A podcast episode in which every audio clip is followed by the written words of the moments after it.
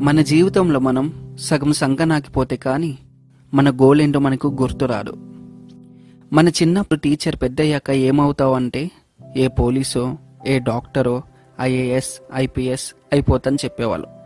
కానీ అదే టీచర్ నీ గ్రాడ్యుయేషన్ అయిపోయాక వచ్చి సేమ్ క్వశ్చన్ అడిగితే ఏం చెప్తావు? ఎడ్డి మొహం వేసుకొని ఏం చేయాలో అర్థం కావట్లేదు టీచర్ లైఫ్ అంటే భయం వేస్తుంది అని అంటావు. ఎందుకంటే నీ గోల్ మధ్యలోనే మారిపోయింది. నువ్వు అనుకున్నది సాధించలేవని నీలో భయం మొదలైంది. నీ మైండ్లో ఏం చేద్దాం ఏది చేద్దాం అనే ఆప్షన్స్ పెట్టుకున్నావు.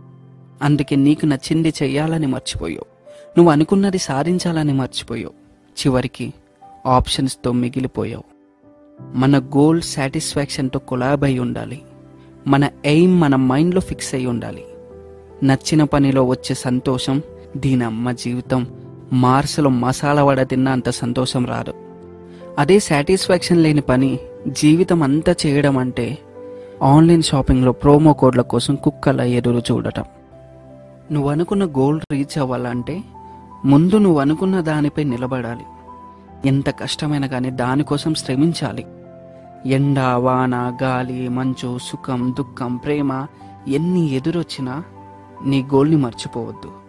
ఒక్కసారి నీ గోల్ని రీచ్ అయ్యావో చల్ నీకు ఎవ్వడు నిన్ను పట్టుకోలేడు. లైఫ్ నీదే నీ లైఫ్కి కింగు నువ్వే. సో ఆప్షన్స్ తీసేయి.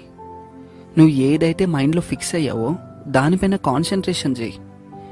ఏమైనా కానీ నేను గెలవాలి అనే ఒక మైండ్ సెట్తో ఉండు. Hundred percent.